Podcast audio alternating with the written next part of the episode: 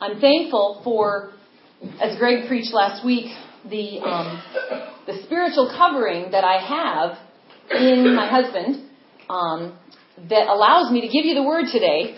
And uh, if you didn't hear the message, you want to get the podcast on that because um, that will help you to to understand the uh, just the biblical um, word on just allowing me to, to speak to you today. And of course, we are missing them at creation, but they'll be back tonight. And uh, so, if you have your Bibles, I hope you do. And you got the when I mentioned it earlier during worship, uh, I want you to turn to the book of Exodus, second book of the Bible, at the very beginning, and that is our text today. Exodus chapter 15, and starting in verses 24. Actually, let's go back and start them actually in uh, 22 of Exodus chapter 15.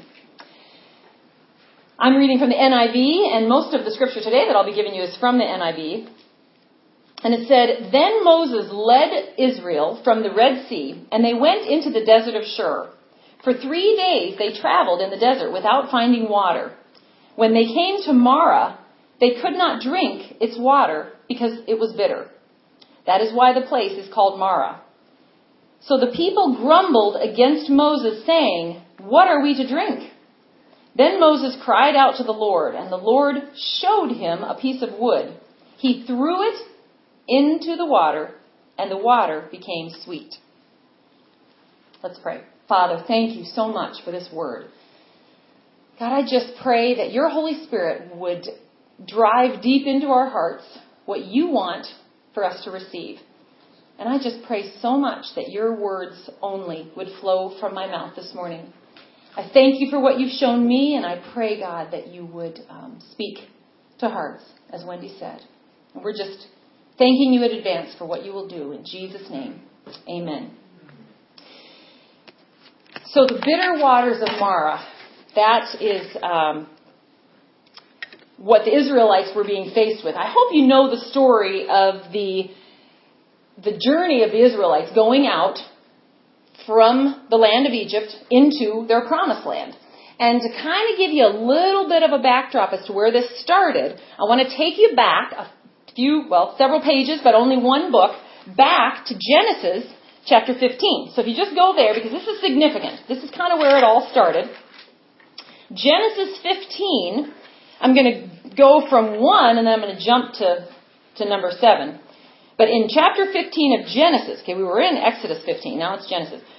After this, the word of the Lord came to Abram in a vision. Now, these verses to follow are basically the foretelling of the not only the Israelites in their journey, but God's promise of Isaac to Abraham at that time. And I want to have you look at, jump down to now, verse, actually, I'm going to even go further down um, to verse 12 instead of starting at 7. As the sun was setting, Abram, who's Abram at that time, fell into a deep sleep, and a thick and dreadful darkness came over him. Then the Lord said to him, Know for certain that your descendants will be strangers in a country not their own, and they will be enslaved and mistreated 400 years. But I will punish the nation they serve as slaves, and afterward they will come out with great possessions. Skip now down to the end of the chapter and look at verse 18 of Genesis 15. On that day, the Lord made or cut covenant, if you read the subsequent verses, made a covenant with Abram and said, To your descendants I give this land from the river of Egypt to the great river, the Euphrates, the land of the Kenites, Kenizzites, Cadmonites, Hittites, Perizzites, Rephaites, Amorites, Canaanites, Girgashites, and Jebusites. That is a whole lot of ites. There were many, many ites on the land that God was going to give them. Now that is hugely significant. And believe it or not, it is extremely significant to you right now, sitting here today in 2015. It really has everything to do with everything as far as what it teaches us. God promised Abram that his descendants would be great, he was childless. He gave him Isaac and then promised him. He said, Look up in the sky and as many stars as you can see, that's how the number of descendants that you will have. He promised that there would be a great nation of his descendants and they would receive a land, a promised land, a land flowing with milk and honey. Um, there was an enemy on this land, so there was going to be some real opportunities for God to show up in a powerful way. Now, what does this mean to us? Okay, so in Exodus, we see the Israelites are beginning, the beginning of Exodus, we see the uh, Israelites are beginning to be oppressed by these Egyptian people. They started to see that, that this people were growing strong, and so they started really clamping down on them, and even having their uh, the, you know, firstborn sons or any sons killed, and just a great story of how God raised up Moses. But this is all in the Old Testament under the Old Covenant. We are, as New Testament believers, we are under the New Covenant. So I want to show you one of the key verses that will help to kind of connect why and how this applies to us. So go further now in your Bible to the book of Galatians. Okay? You have um, kind of right in the middle there of the New Testament, the book of Galatians, and, and depending on how, if it's not old school and you're on an electronic device, it's way easier to find than when you had to turn pages or look in your table of contents. But Galatians is before, it's Galatians, Ephesians, Philippians, Colossians. So Galatians is the beginning there. And we're going to look at chapter 3 and look at verse 26. This is huge. You are all sons of God through faith in Jesus Christ, in Christ Jesus. This is to the Christian. For all of you were baptized into Christ, have clothed yourselves with Christ. There is neither Jew nor Greek, slave nor free, male nor female. You are all one in Christ Jesus. If you, number 29, verse 29, significant. If you belong to Christ, then you are Abraham's seed and heirs according to the promise.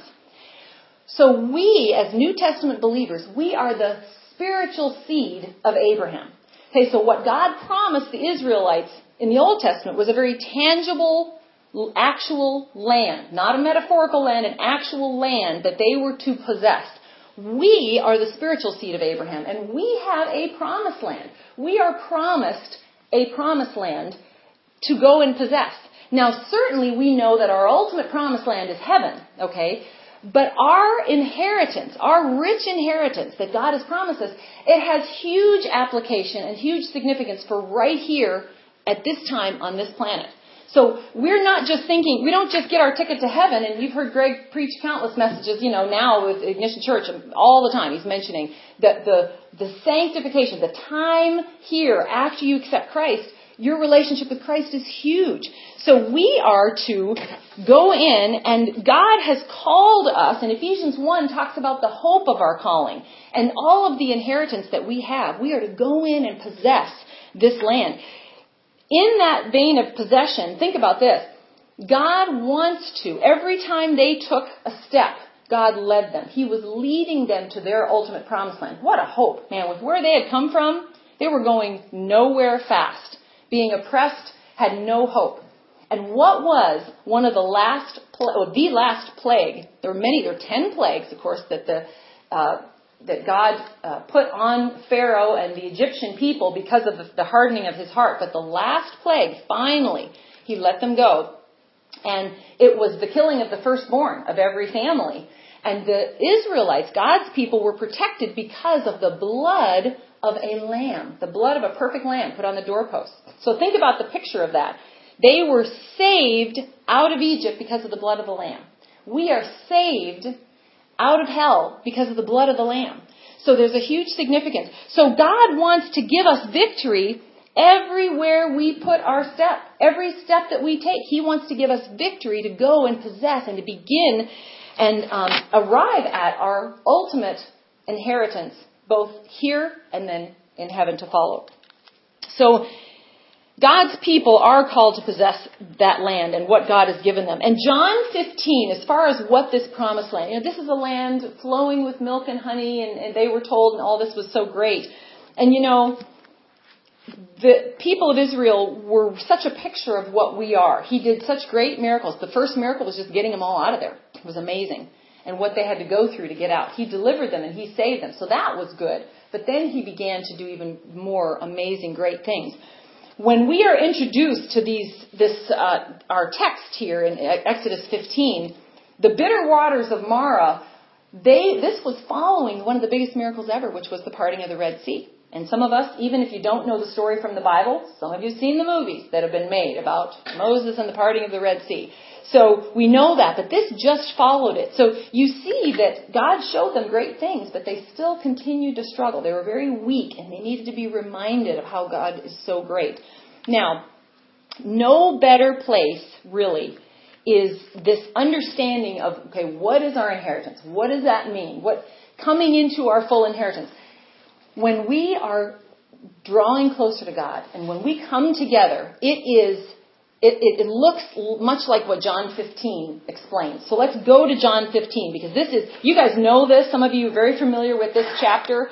Uh, certainly, as many messages have been preached on this, but I want to. This is the, one of the best pictures of what it is that we're to possess. What does this mean? What, what's what is in it for us?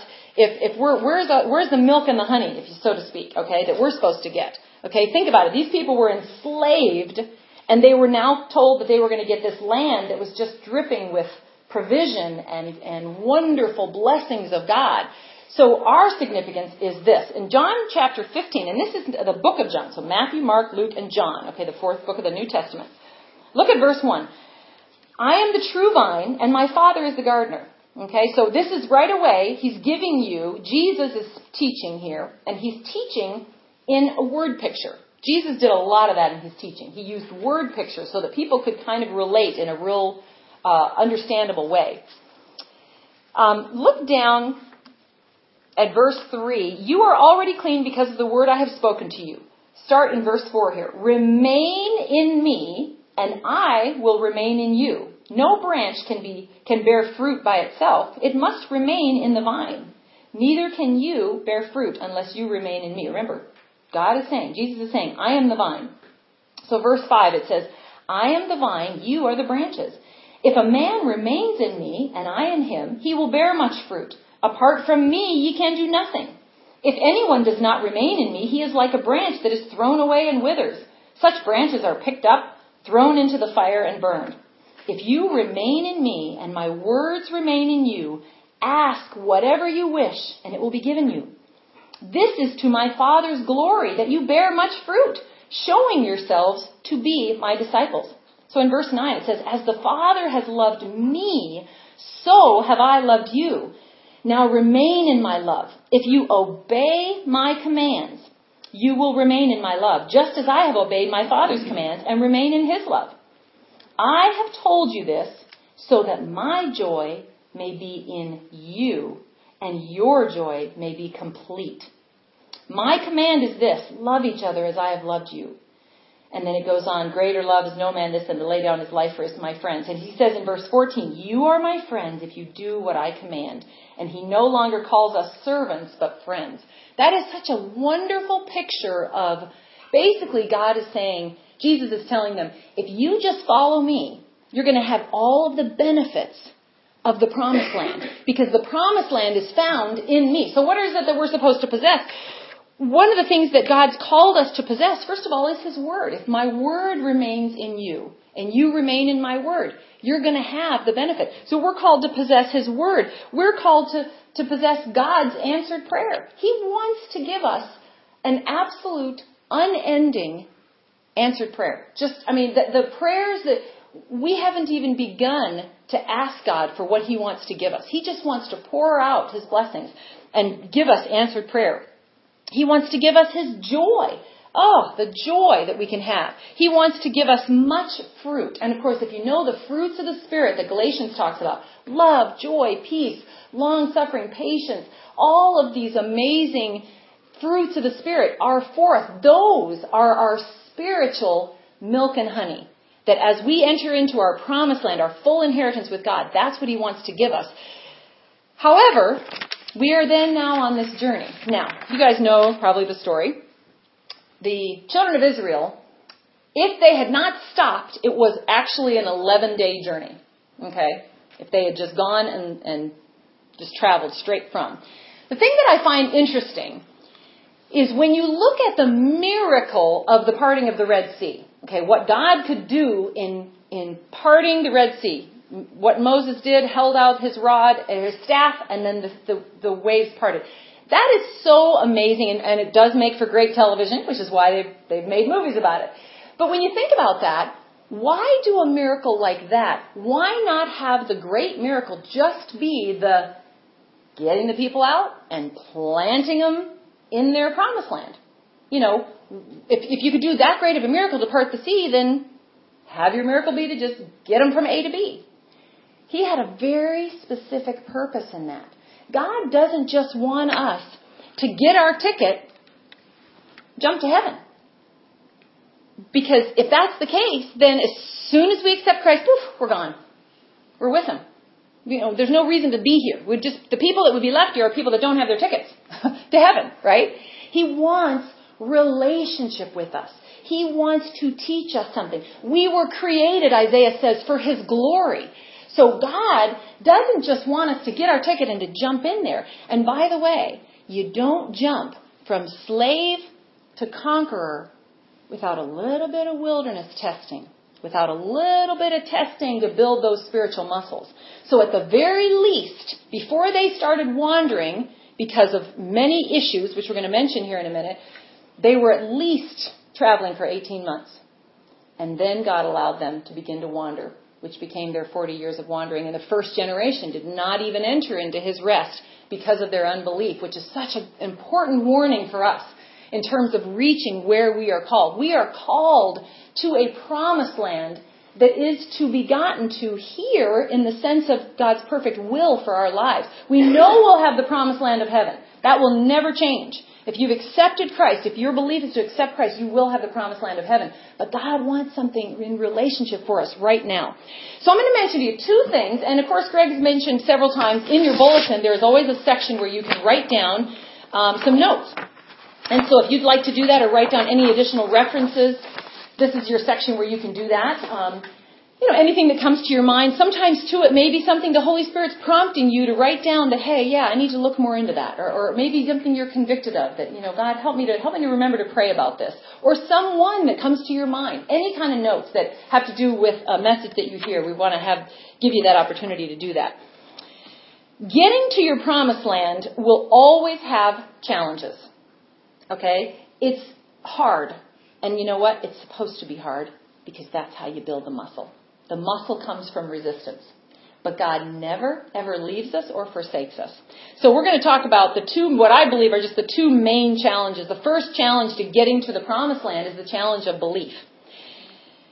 The bitter waters of Marah in Exodus 15 really signify their unbelief.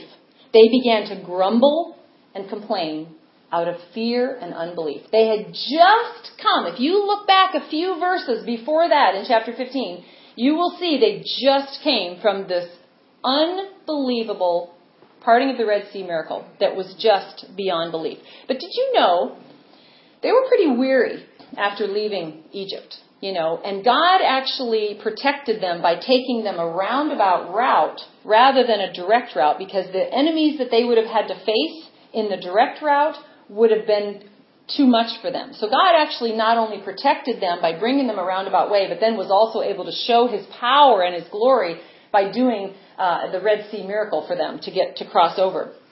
But I'll tell you what, the the the biggest hindrance to us, spiritually speaking, getting to our promised land, and to them getting to their promised land was the issue of, of, of their faith and their belief. Turn with me, if you would, to Hebrews. This is uh, this is where we get our direct warning. Okay, this is that yellow warning sign that you come to. Hebrews chapter three is, um, and this is again really significant because Hebrews reminds us of this. Hebrews chapter three, toward the end of the Bible, and starting in verse seven. And by the way, if you your if your Bible is divided into any kind of subtitles, you'll see that right at verse 7 it is the warning against unbelief. So again, I'm in the NIV, and it says in verse 7, So as the Holy Spirit says, Today, if you hear his voice, do not harden your hearts as you did in the rebellion, during the time of testing in the desert, where your fathers tested and tried me, and for forty years saw what I did. That is why I was angry with that generation and said, Their hearts are always going astray, and they have not always known my ways. Skip down to verse 15. Or actually 14. We have come to share in Christ if we hold firmly till the end the confidence we had first. Just as, as has just been said, today, if you hear his voice, do not harden your hearts. He's reiterating this. Whenever you see a repeat verse like that, that's a huge emphasis. Okay, we want to really note that. Today, if you hear his voice, do not harden your hearts as you did in the rebellion. So in verse 16, who were they who heard and rebelled? Were they not all those Moses led out of Egypt? And with whom he was he angry for 40 years? Was it not those who sinned, whose bodies fell, or carcasses, some translations say, fell in the desert? And to whom God did, to whom did God swear they would never enter his rest, if not those who disobeyed? So see, verse 19, so we see that they were not able to enter because of their unbelief. Now, that word bodies or carcasses is significant to show us that it didn't mean that they were that they that that first generation all went to hell. We know that Moses is fully secure with Christ, and he was not able to enter the promised land because of his disobedience. Okay, so that is a picture of not that you lose your salvation. You cannot lose your salvation, but that you they did not physically, their bodies were not able to enter the promised land at that time. And that is referring to the fact that some Christians will have their ticket to heaven, but will will never believe God enough to enter their full inheritance, their full rich inheritance, which is that close relationship with God of victory. The Christian that will either be lukewarm, like Greg recently preached on, or who will just kind of skate by and have defeat after defeat after defeat. And yes, boy, they're, they're going to get into heaven. But what an awakening of tears in the judgment day that they will have when they realize that they lived unto themselves they got saved, but that was all they were willing to believe God for. Oh God, I believe you can get me out of hell, but I don't really believe you can handle all this mess. First of all, that's the absurdity of the way that the enemy tries to trick us. Because if we have enough faith to accept Jesus into our hearts, can He who delivered us out of hell not deliver us out of our problems, out of our relationships, out of the mess of the whatever we've had in our lives, whether we've made it and we're reaping what we've sown, or whether it's something that happened to us and life is just a mess. Is it God not big enough to handle that when He was big enough to deliver us out of the very hell itself? That is what happened. The Israelites, that was what that was what they struggled with. They struggled with belief and faith that God, yes, you delivered us. Then, yes, you parted the sea, but these waters, they come now and they're they're coming into Marah and they're seeing that we're thirsty. Okay, they traveled three days. Just show, I just have to kind of smile and laugh about that. Now, I'm not to say that if you're thirsty for three days that it's not a big deal in a desert. It is. But in relation to what they had just saw, to travel three days without water, think about it. God, you just parted the seas, but we're, we're so thirsty, we just need to go back to Egypt right now because you know what? There's no water here. We, we, we, we just can't handle this. I mean, what God must have thought. Three days, seriously. I just parted the seas. I might can get you a glass of water. well, you know what? He did it in a way that I thought was so significant. So we need to look back at Exodus again because this is really, really significant. Go back to the text, Exodus 15. Because what, what I want you to see here is so significant. If you have highlights in your phone or if you want to actually highlight your physical Bible. In the NIV, in verse 25, of course, 24, so the people grumbled against Moses. What are we to drink? Then Moses cried out to the Lord, and the Lord showed him a piece of wood. Now, some translations say showed him a tree. But he threw it into the water, or placed it in the water, and the water became sweet. You know, they got stuck at this bitter place of, we don't have what we need, God. What are you going to do? Moses, we need you, we, we, we, we're thirsty. We're dying here. I know we just saw a big miracle, but we're dying here. And what did God show him? He showed him a wood. This is such a huge, significant symbol of the cross. Think about it. When you come to a point where you're like, I can't make it beyond this point, are you stuck at the bitter waters saying, God, I just don't know about this? You know what? He makes our waters sweet through the cross. He shows us the cross. And you know what it was? It was a reminder, really, this is such a, a significant symbol because, again, we're to remember that if God can save us out of hell through trusting and believing in the blood of Jesus shed on his cross, can he not make our bitter waters sweet? So, what are your bitter waters? What are you struggling with today? What is a, a bitter water? Maybe you are struggling with the bitter waters of a relationship, and it's just plain bitter. Now, you know, when we look at what Marah signifies, it signifies grumbling and complaining, but it also signifies unbelief.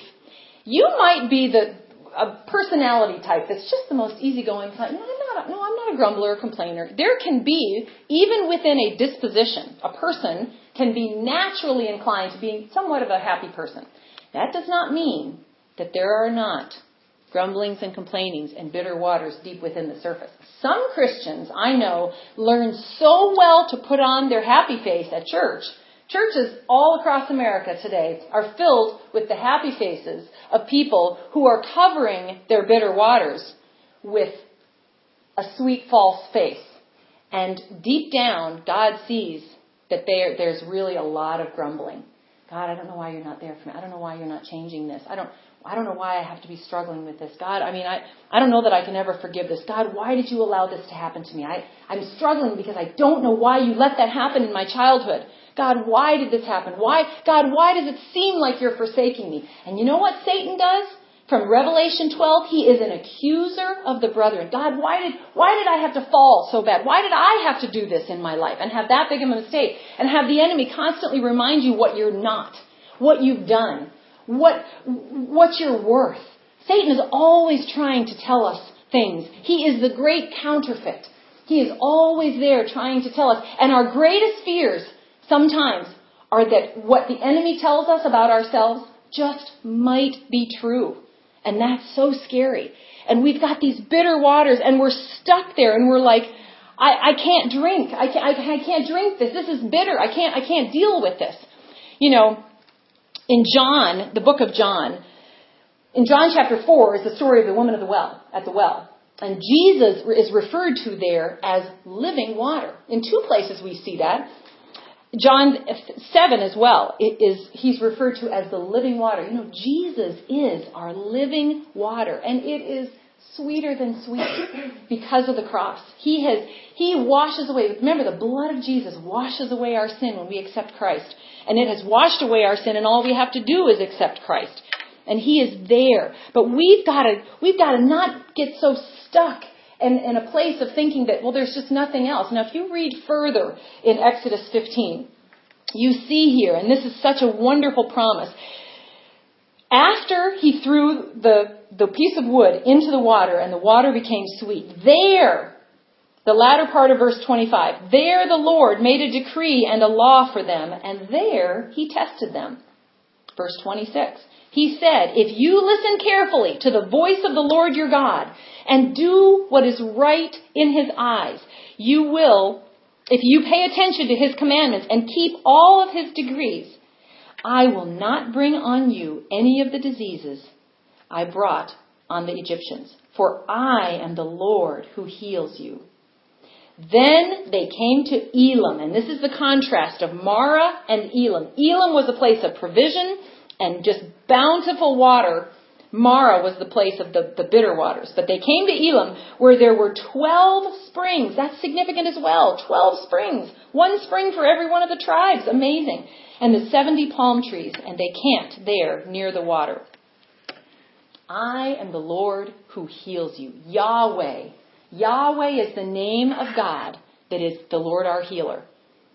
Do you need Yahweh, God, to heal something in you that is broken, something that is bitter and broken and you just you feel like you know there's so many people walking around with one word that describes their life and that is broken who is the fixer of the brokenness in us It is God. And I'm talking about the broken that needs healing. Sometimes we need a pride breaking, and that's a good breaking. That's a humility, a contrite heart that is, is what is needed and pleasing to the Lord is a contrite heart. And brokenness in that sense, in terms of pride, is what God requires of us. But some of us walk around and, and we're just broken. And we have to be, we have to really lay it out there and say, okay, God, I need you to make my water sweet. But you know what? He's going to make them sweet through the cross and through the wood that is put into the water. And we've got to go back. Sometimes we have to go back to just the basics and say, okay, God, if you made it this, if you, if you, if you use the cross to deliver me, then you can deliver me and heal me through what I'm facing right now. The second challenge, first challenge of unbelief. The second challenge is one of overcoming. Getting to our promised land is going to require conquest is going to require victories and battles being won. Is not that a picture of the Christian life? Our battles. We are in battles daily. And that is because God has allowed an enemy to rule, the prince of the power of this air. Why did he give us a, an enemy? Why does it have to be hard? Because of free choice, remember. He didn't make us robots. When he gave us free choice to choose him, there's no such thing as a choice if there's not one or the other. It's not a choice if there's just one option. That's just one option. A choice is two options.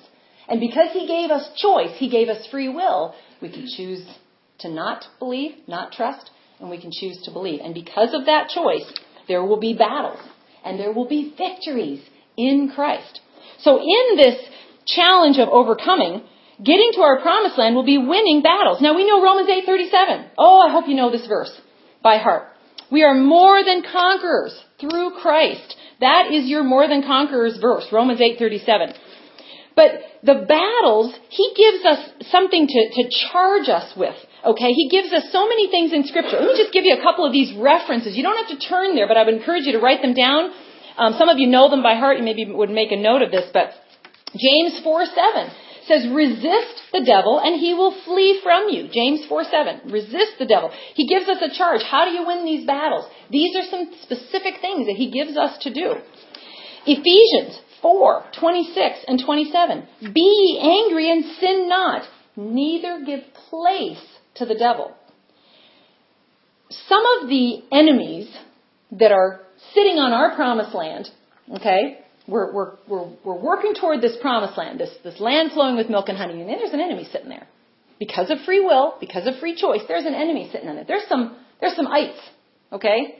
They may not be Jebusites, Canaanites, Rephaites, but they might be selfishites, prideites, unforgivenessites. There might be a whole lot of ites. And they need to be sitting there. Some of them are within us. Now, some of them, we may say, oh, that's my my husband ite, my boss ite. there may be some things that are like, okay, if I get rid of these people out of my life, I could get there. But either way, there's some battles to be fought. There's some enemies there that sometimes are things even within us in the form of strongholds in our life. And the battle is to have victory over the enemy to release us from the strongholds that are in our life. One of the other ways that charges that he gives us is Romans 6 verse 12. Let not sin therefore reign in your mortal bodies. We know that verse. Don't let sin reign in your mortal bodies. If you re- remember what we just read in Ephesians, I mean in Exodus 15, he said, if you obey my commands, if you do, this is your testing time. If you do what I've commanded you, then I will not bring upon you what I brought upon the Egyptians. It was a promise of provision. Psalm 91 goes into, oh, read the psalm. I charge the ladies to do that in the ladies class. Read that psalm. That God has His angels have charge over us. If we abide with Him, if we walk with Him, if we do what is right, we are blessed for that. We are protected for that. And what these people didn't realize is that the laws that, that God gave them were for their protection. He, he knew what he was going to, to create for them because of his love for them, not the legalistic law, of course, that Jesus ended up paying for uh, replacing the law, but he, he gives us these protections for us. Um, to when, that when we're obedient, we will benefit from. Another one is 1 Corinthians 10:13, and this is such a great verse that we even talked about in the ladies class last week. God will help us overcome temptation. That verse is there is no temptation taken us, um, but such as no. That's it's it's about uh, goodness. 1 Corinthians 10:13 is the um, right after. Yeah, I think that's the one. No temptation taken us. Yeah, but such is common to man. But he will make a way out. He will make a way out. That if we are faced with it, we will always have the victory to get out. Now, what's great and significant about that verse is he doesn't he doesn't remove the temptation. He just gives us the victory to overcome it. Think about the Israelites. You know, I think part of where their struggle was so huge is they saw the enemy and so they equated the presence of the enemy with the power that they had to overcome it. We must never equate that. The presence of the battle before us, the presence of sin, the presence of our enemy does not need to be equated with the power to overcome it. Because we are more than conquerors. And guess what? In Romans, both Romans 8:11 and Ephesians 1:19, both verses tell us that the very same Spirit, the very same power that raised Jesus from the dead is in us. That is huge. Because you might think, well, I just can't though. I mean, when I when I'm faced with this, I mean, I see this battle before me.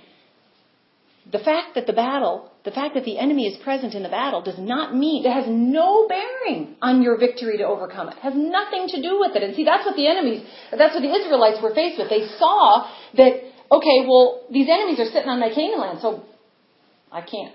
I mean, they're there, so what do you expect me to do? Isn't that what we do kind of in our lives? Well, that's a problem. I mean, that's like, that's a mountain. I, you know. And yet, God in in John 15 we just read, he wants to give us just an onslaught of answered prayer. He wants to he wants to have us be that if we're obeying him, we can ask anything that we wish and he will give it to us because we're abiding.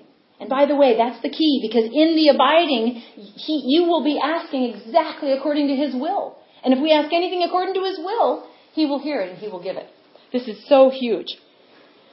Another charge in Romans, Romans 6, chapter, uh, chapter 6, verse 14. For sin shall not have dominion over you, for ye are not under the law, but under grace. And this goes to the not letting sin reign in your mortal body. The biggest deception and where we get all mixed up is that we become hearers of the word, James 1.22, and not doers.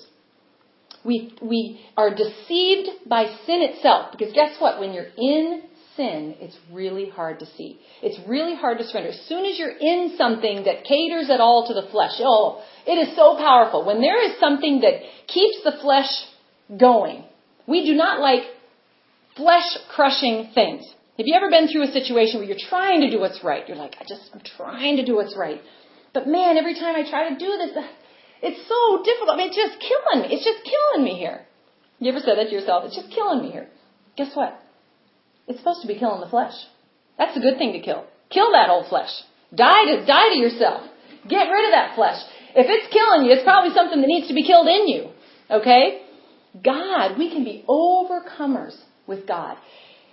The challenge of overcoming is so huge, and we all have our ites. But guess what? Every one of the ites has no bear. However, you you may have a whole lot more. You, you're your ites may have a long, long list. There may be way more than even what we saw in Exodus. And you might be thinking, oh, honey, you don't even know. My list is so long. My ites are, I don't know how to add an, an extra suffix onto the ites. It's just, they're just all over the place. I, I, there's no way. Doesn't matter. The very same power that raised Jesus from the dead is available to us. When the Holy Spirit is living within us, nothing can stop us. Nothing can stop us as long as we are in His power and not ours. That is what's huge. So the Israelites came to a point of crisis here. And I'm going to read this for you, and I want to challenge you if you want to look at this with me. The point of crisis that they came to was actually in the book of Numbers. Numbers chapter 13, the very end of that chapter, this is really what it boils down to, okay? This is, this is it, if, if you will, in terms of, of getting into the promised land. We're a little further down in the journey now, and we're seeing what these people are up against. They are now assessing the land, and in verse 30 of Numbers chapter 13, it says, And Caleb stilled the people before Moses and said, Let us go up at once and possess it, for we are well able to overcome it. But the men that went up with him said, We are not able to go up against the people, for they are stronger than we. And they brought up an evil report to the land, which they had searched unto the children of Israel, saying, The land through which we have gone to search it is a land that eateth up the inhabitants thereof. And all the people that we saw in it are men of great stature. And there we saw giants, the sons of Anak, which come of the giants. And we were in our own sight as grasshoppers, and so we were in their sight. And all the congregation lifted up their voice and cried, and the people wept that night. And all the children of Israel murmured against Moses and against Aaron, and the whole congregation said unto them, Would God that we had died in the land of Egypt, or would God that we had died in this wilderness? And wherefore hath God brought us unto this land to fall by the sword, that our wives and our children should be a prey? Were it not better for us, oh, here we go again. Were it not better for us to return to Egypt? And they said one to another, Let us make a captain and let us return unto Egypt, into Egypt. Isn't it interesting? If we let him, the enemy will have such great influence over us. What we just read was Caleb bringing this report. We could do this. We got this. We are well able to, able to overcome. But when the other people disagreed with the report, oh, how quickly. They cried immediately. There wasn't even proof of it. It was just like, oh, really? Oh, you know, like it just was, well, then that's it. It's terrible. I mean, uh, we've come this far. We should have died in Egypt. No, we should have just died in the wilderness. I mean, what are we, did we come out here to become the prey? Immediately went to the negative. That is a real tendency when we're not walking in the Spirit, isn't it? To just immediately react in the flesh. It's just so true. We tend to just react in the flesh. And that is why we have to be careful that we don't think one of my famous verses I often quote, 1 Corinthians 10:12, "Wherefore let him that thinketh he stand take heed lest he fall." We may think we're in the spirit and we think we're good, and when we're in the world, and this is a, certainly a charge to young people, but to everybody, Instead of affecting the world, we become infected by the world because of the reaction just like this. And this is the danger. If we're not in the Spirit, we're not going to have the effectiveness of Caleb, but we're going to be overcome. Caleb and Joshua, but we're going to be overcome by the mass. You know, narrow is the road to God, but wide is the road to destruction. And so there's going to be a whole lot more people. It will be highly outweighed than what the truth is. There will be the masses that will say, "Oh, we can't do this. Oh, it's too hard. Oh, why? Why? Why do we get saved at all? Why did? Why did we even go ahead and get into this whole church thing? You know, I mean, I know I I asked Jesus into my heart, and you're sealed when you do that. You're sealed. But some people say, oh, "But that's just too hard. I mean, you know, I I'd have been better back in my lifestyle, just you know, partying, doing whatever I did, because this is just too hard. I just can't do this." And give up and miss out. And that's exactly what the enemy wants you to think. But we need to have the courage of Joshua. So we're going to look at Joshua real quick, and this is one of our last uh, references we'll look at. But oh, the book of Joshua, if you ever want to just be so incredibly encouraged, go to Joshua. In Joshua chapter 1, verses 3 to 6, another reminder of what God gave. Joshua chapter 1, starting in verse 3. God is saying, Every place that the sole of your foot shall tread upon, that I have given to you, unto you, as I said unto Moses, from the wilderness and this Lebanon, even unto the great river, the, the river Euphrates, all the land of the Hittites, and unto the great sea toward the going down of the sun, shall be your coast. There shall not be any man able to stand before thee all the days of thy life. As I was with Moses, so I will be with thee. I will not fail thee, nor forsake thee. Be strong and of good courage, for unto this people shalt thou divide for an inheritance the land, which I swear unto their fathers to give them. God has such great and precious promises, Peter tells us, that when we are partakers thereof, we can share in the great and precious promises from God. He has given it. No one will be able to stand up against thee. If God be for us, who can be against us? We have all of these great verses that we can claim. There is nothing that needs to hinder us from going, getting to our promised land, to that rich, full inheritance. But what we do, we often see the presence of our enemies. Okay? What does Psalm 23 say? Thou preparest a table before me in the presence of my enemies. Thou anointest my head with oil, my cup runneth over. Surely goodness and mercy shall follow me all the days of my life, and I will dwell in the house of the Lord forever. What is a table in the presence of our enemies? A table signifies provision, bountiful help, a, resource, a provision right there. So even with enemies present, that doesn't mean that we're not going to have what we need. Yes, the devil is free roam right now, but that has no bearing on where we're going as, as an individual Christian or as a church. And so the charge is, the charge is, just go a page or two over to chapter 3 of Joshua. You're in the book of Joshua, so just go over. I say a page or slide up in your electronic device. Chapter 3, in verse, actually, you know what? Because it's only a couple verses, I'm gonna, I'm gonna read it from verse 1. Early in the morning, Joshua and all the Israelites set out from Shittim and went to the Jordan, where they camped there crossing, before crossing over. After three days, the officers went throughout the camp, giving orders to the people. When you see the ark of the covenant of the Lord your God and the priests, who are Levites, carrying it, you are to move out from your positions and follow it. Then you will know which way to go, since you have never been this way before. But keep a distance of about a thousand yards between you and the ark. Do not go near it, of course, because it was holy. Verse 5. Hugely significant. And this is the point that we need to get to today.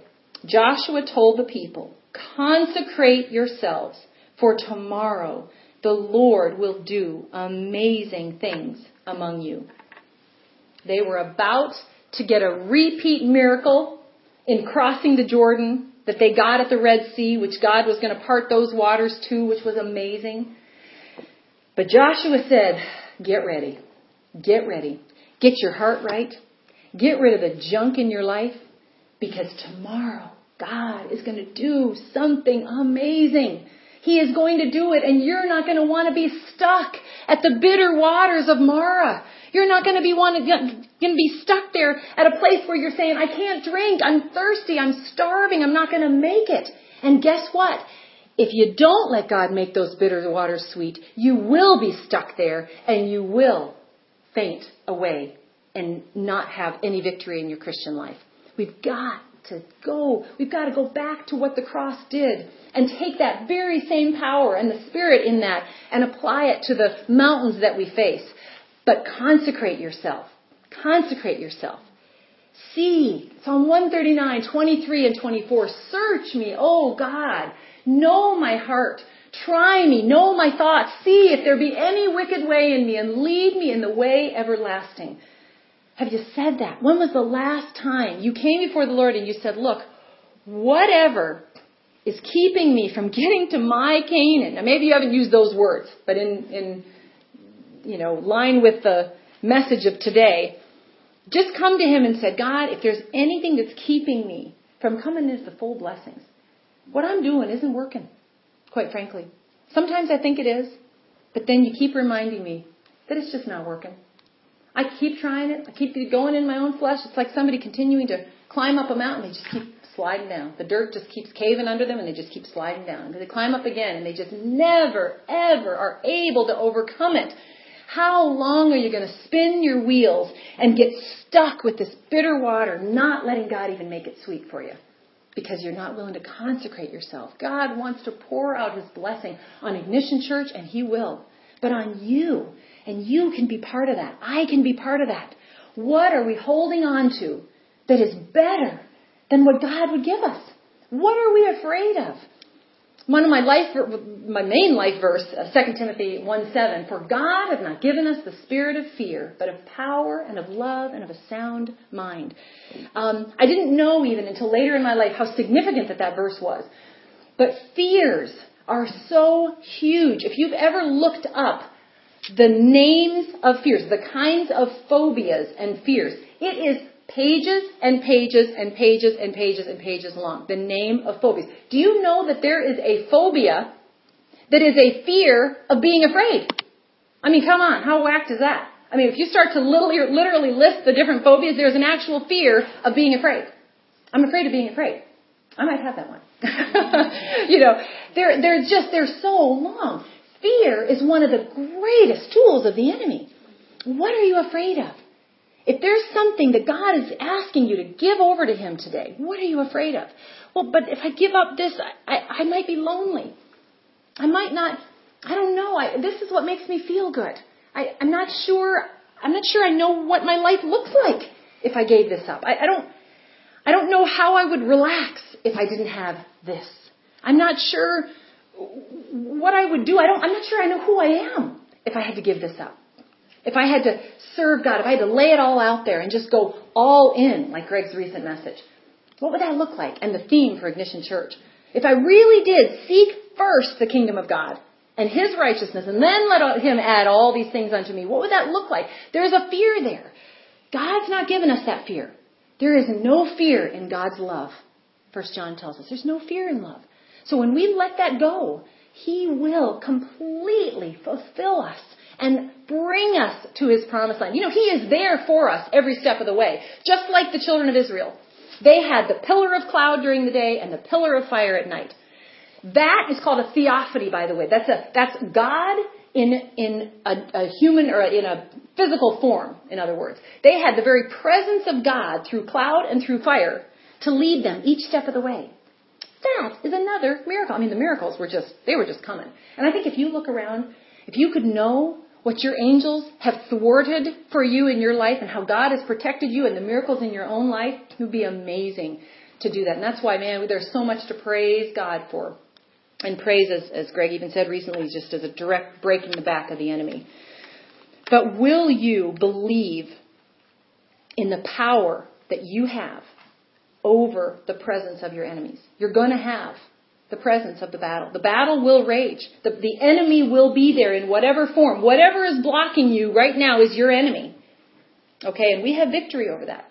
Your enemy could be even something that is even a, a personal private habit. It could be, you know, an, an, emotional response. It could be a stronghold. Like I said, it could be something in you. When I learned that through this study, that was a real conviction because I thought, wow, I'm seeing external things. Oh, I could be such a good Christian if you just get rid of that one, God. you know, get rid of that one at, at my job, or, or get rid of that family member, and make make it so I don't have to talk to them, and then I'm, whew, I'm good to go. No, He's going to bring all those in because what He's trying to do is purify us from the inside out, and it might take that person to bring up some of the yuck to skim off in that purifying, refining, testing time. And so some of what we need to give up is within us. And so today, consecrate yourselves for tomorrow. God is going to do amazing things. He wants to bless. And you know what? The test will be the relationship itself. Because we are not, we, we don't, we're not a church that, that is, is what was called a health and wealth gospel. Yes, God wants to bless you. But you know what? God just wants you and wants relationship for you because of Him. We need to be careful. See, God sees our heart. We seek Him for His blessings, certainly, but God knows if we seek Him only for His blessings. And if we do, guess what? The enemy observes that. He cannot read our minds, but he can observe that, and he can say, okay, Amanda, I see that you, you're serving God for the blessings. So I'm going to allow this to happen. And it's going to look like God has removed his blessing. And you're going to be like, God's not there for me. He's abandoned me. He's not what he said. He's, he's not who he says he is. He's not doing what he said he would do. And that's where he's going to get you in that temptation. Whereas if you are making Hebrews 12:2, looking unto Jesus, the author and finisher of our faith, if you are looking at God and relationship to him and a relationship with Jesus Christ, then that's never going to faze you. The blessings are just going to be icing on the cake because you're after the cake. You're after the you're after God himself. And so that's important because some people are all after the, oh, I heard a great message today. Boy, God wants to prosper me and not harm me, which is true. He does. But He knows our heart. He knows our heart. And when David prayed that in 1, Psalm 139, see if there be any wicked way in me. See, God, if I'm just seeking you so that I could get something out of it. Because I just want to serve you because it is the least I can do for what you did on the cross for me. If you don't bless me one single iota, one more second here on this planet, the fact that I have heaven and that you died, you sent your son Jesus to die on the cross for me, is the greatest gift ever. We deserve nothing. We don't deserve that. But we certainly deserve nothing beyond that. And yet sometimes as Christians we're kind of like, well, where's my blessing? You know, I need to have a blessing. Of course, our definition of blessing often is different than God's definition of blessing because He will bless us sometimes in the very stripping process. And if you've ever been through that and looked back and said, thank you, God, thank you for those hard times, thank you for what you did, that's a, that's when you know that your blessing is aligned with God's because He will take and make all things good and work them for good to them that love God and are called according to His purpose. Consecrate yourselves. Let God take the bitter waters and make them sweet. Let's bow for prayer. Heavenly Father, we just thank you, God. Oh, God, you are such a great God. You are so amazing, God. I think of Psalm 63. Oh, God, thou art my God. Early will I seek thee. My soul thirsteth for thee. My flesh longeth for thee in a dry and thirsty land where no water is, to see thy power and thy glory so as I have seen thee in the sanctuary. Because thy loving kindness is better than life, my lips shall praise thee. Thus will I bless thee. I will lift up thy name, thy, my hands unto thy name. God, you are so worthy of our praise. We just, we're just in awe when we look at it. Who you are, your word. Help us to stand sure on the promise of the promised land that you have for us. God, that you will never leave us nor forsake us, that as you were there with Moses, you will be there with us as the spiritual seed of Abraham. God, help us to claim the rich, plentiful promises in your word, that we might have victory to overcome, to both believe and overcome as we are taking each step toward our promised land, into our full inheritance with you, God. We just, what a privilege that you even offered it to us. God, help us to just surrender. Help us to just be willing to just crush our flesh, that nothing would be left that you can't use, so that all the fruits, all the benefits of abiding in the vine would be ours. Oh, for then we're at peace. We have joy, and we have your love, and nothing feels better than that. Nothing is better than that. God, we just thank you. We thank you. I pray for each and every person here that you would just speak to their heart. And I just pray this, Lord. With every head bowed and every eye closed, I just want to ask is there anyone here that perhaps has never even taken the first step? Maybe you're stuck in Egypt spiritually and you've never even been delivered out of the slavery of, of your sin unto Jesus at, at all. Maybe you've never asked Jesus into your heart. If you have not made that initial first decision, if you've never said, God, I just, I know I'm a sinner, and without you, apart from you, I can do nothing. So, anybody here, if you have never asked Jesus into your heart, would you just look up at me? If there's anyone here who you know the Holy Spirit has spoken to you today, and you would say, Oh, God, I, I know that you are you're dealing with me in my life. then I want to ask you today to just don't even hesitate and just pray right now that God would just take that part of your life over. Don't base it on whether you'll fail in the future. Base it on Jesus. Look unto Jesus, the author and finisher of your faith. He is the one that will give you the victory. He is the one through whom battles are won. Don't hesitate. If the Holy Spirit has spoken to you in any way, consecrate yourselves today. For tomorrow, the Lord is going to do wonderful things. God, I just pray for each and every person. God, work in their hearts. Help us to just be wholly sold out for you. Oh, for you've just offered the best life there is. You are the way, the truth, and the life. No man comes to the Father but by Jesus. And we just ask you, Jesus, to just be our way, our truth, and our life today in the sanctification part of our, of our salvation, that we might grow closer, more and more steps closer to our full inheritance of our promised land. I pray, God, that you would bring everyone back safely from creation and work and do a, continue to do a mighty work in hearts there, God. And we just ask all of this in Jesus' name. Amen.